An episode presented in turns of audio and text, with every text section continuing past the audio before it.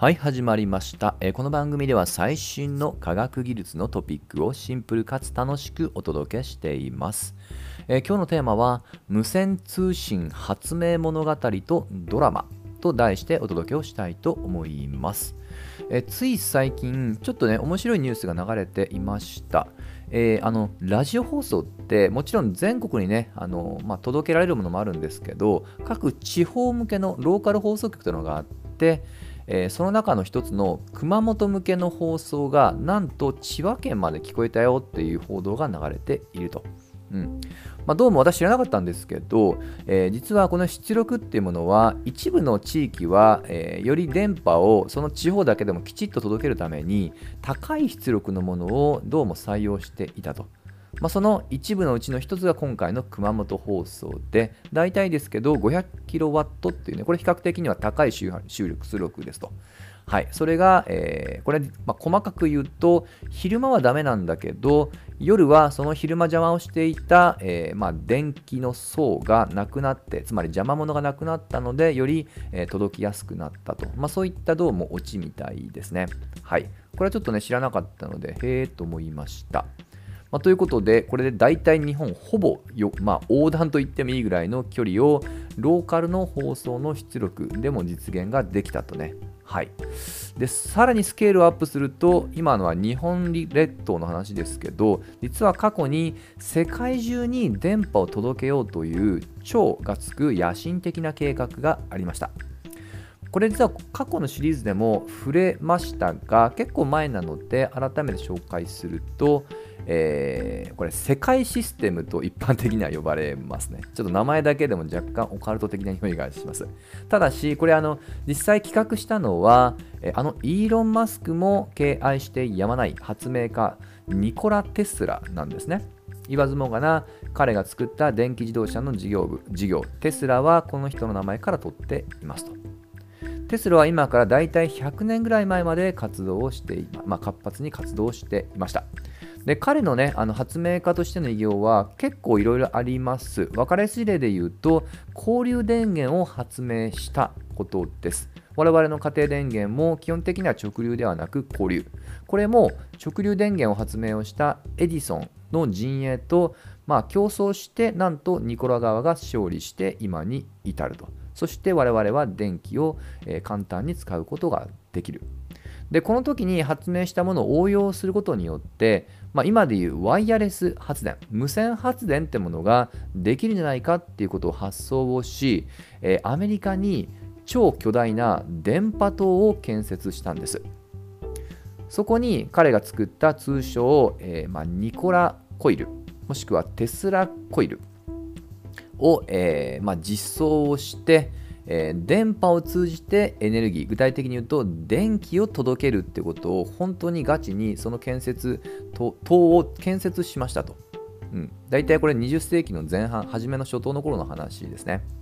で残念ながら当時ちょうど第一次世界大戦が勃発していたのと、えーもう一つねちょっとあの別の理由で頓挫をしてしまって建設中止に追い込まれます。でその頓挫の理由が実はこの目的はエネルギーを届けることともう一つ無線通信を確立すると。まだ当時はなかったんですね。これができるんじゃないかっていう期待もありました。でこの無線通信が別の発明家によってたまたま同じ時期に別の方法のものが、まあ、普及したのでこの、意義が薄まってしまったよっていうことです。でこの無線通信の発明誰かっていうとグリエルモ・マルコーニというこれもイタリアの、まあ、エディソンのような発明家です。はい。でこのマルコーニは、えーまあ、どうやったかというと基本的にま原理は違うんですけどちょっぴり近いことはやっています。超ざっくり言うと無線でどう送るのか。まずは高電圧をかけて、えー放電現象を起こす。こうするとあの格論割愛しますけど電波が発生できるんですね。でその、えー発生した電波を今度は受信機側。実はこれもこれで当時コヒーラーケンパキという名前のちょっとね金属粉末を密着すると、えー電気点呼が急激に激減をする。というようなね実は、まあ、これもこれで発明品なんですがこれを組み合わせることによって、えー無線通信ってものを実現しようとします当時はなかなかうまくいかなかったんですけど、えー、2つの、まあ、拠点にあるアンテナを長くしかつ垂直に立ててかつ片方を、えー、まあ、アースといいますか設置地面に設置することによってより従来よりも遠距離に通信をすることを可能にした。うんまあ、これをね実験の結果気づいてあとはそれを、まあ、資金をねいろいろ調達をして改良を重ねていきその過程で特許も取りつつ無線通信を確立していくと。はいですので何かの0から1を生んだかというよりは既存のパーツをうまく組み合わせをして改良を重ねたっていうところが、まあ、彼の偉業なのかなと思います。はいで最後のねそのアンテナの立て方は発明に見えるかもしれませんけどなんとこれあのテスラさっき出てきたニコラ・テスラがこの発明の前に同じ発想を実は公園でしているっていう証拠もあるんですよね。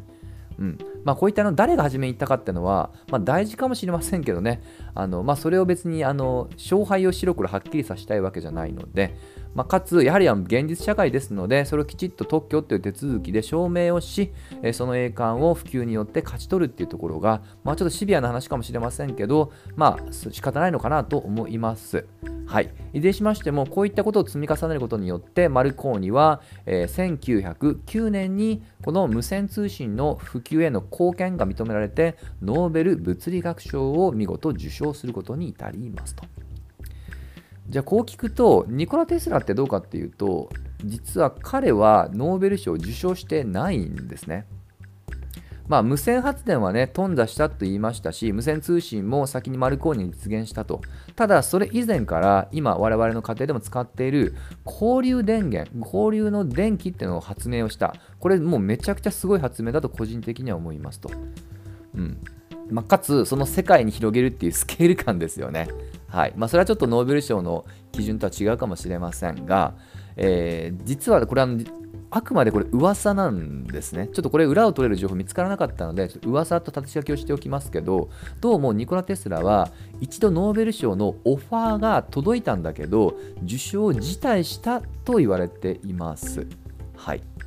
なぜかと、単に、まあ、偏屈者だったのかもしれませんが、どうもその時のオファーがエジソンとの共同受賞だったからそだから受賞を辞退したと。はい、これあのその時の話を聞いてないとピンとこないと思いますがもともとエジソンの会社で働いていてエジソンの直流方式に異を唱えて、えー、まあ、出てっちゃったんですね。でエジソンと激烈なバトルを繰り返してかつ、まあ、勝ってしまうと交流側は勝ったんですね。ただそれ以降も結構確執続いていて相当感情的なところまでもつれたと聞いてますとこれ結構有名な話ですね。映画にも確かなった気がします。はい。まあ、いずれにしましてもエイソンのことをよくは思っておらずだから一緒に受賞することに我慢ならなくてオファーを断ったっていうね、まあ、ちょっとまことしやかな話は結構いろんなサイトでも出ています。ちょっとね本当これあの確固たるものはなかったので念のためですけどこれは噂に過ぎません。まあ、もし万が一ね、これが事実だとすると、一番の被害者はエジソンかもしれませんね。はい。まあ、いずれにしても、結構世の中を変えるぐらいインパクトのある発明品というのは、もうこういったドラマはもうつきものなんですよね。で、ちょうど今話している時点でも、まさに、え、人工知能のチャット GPT がね、世の中を大きく変えようとしておると。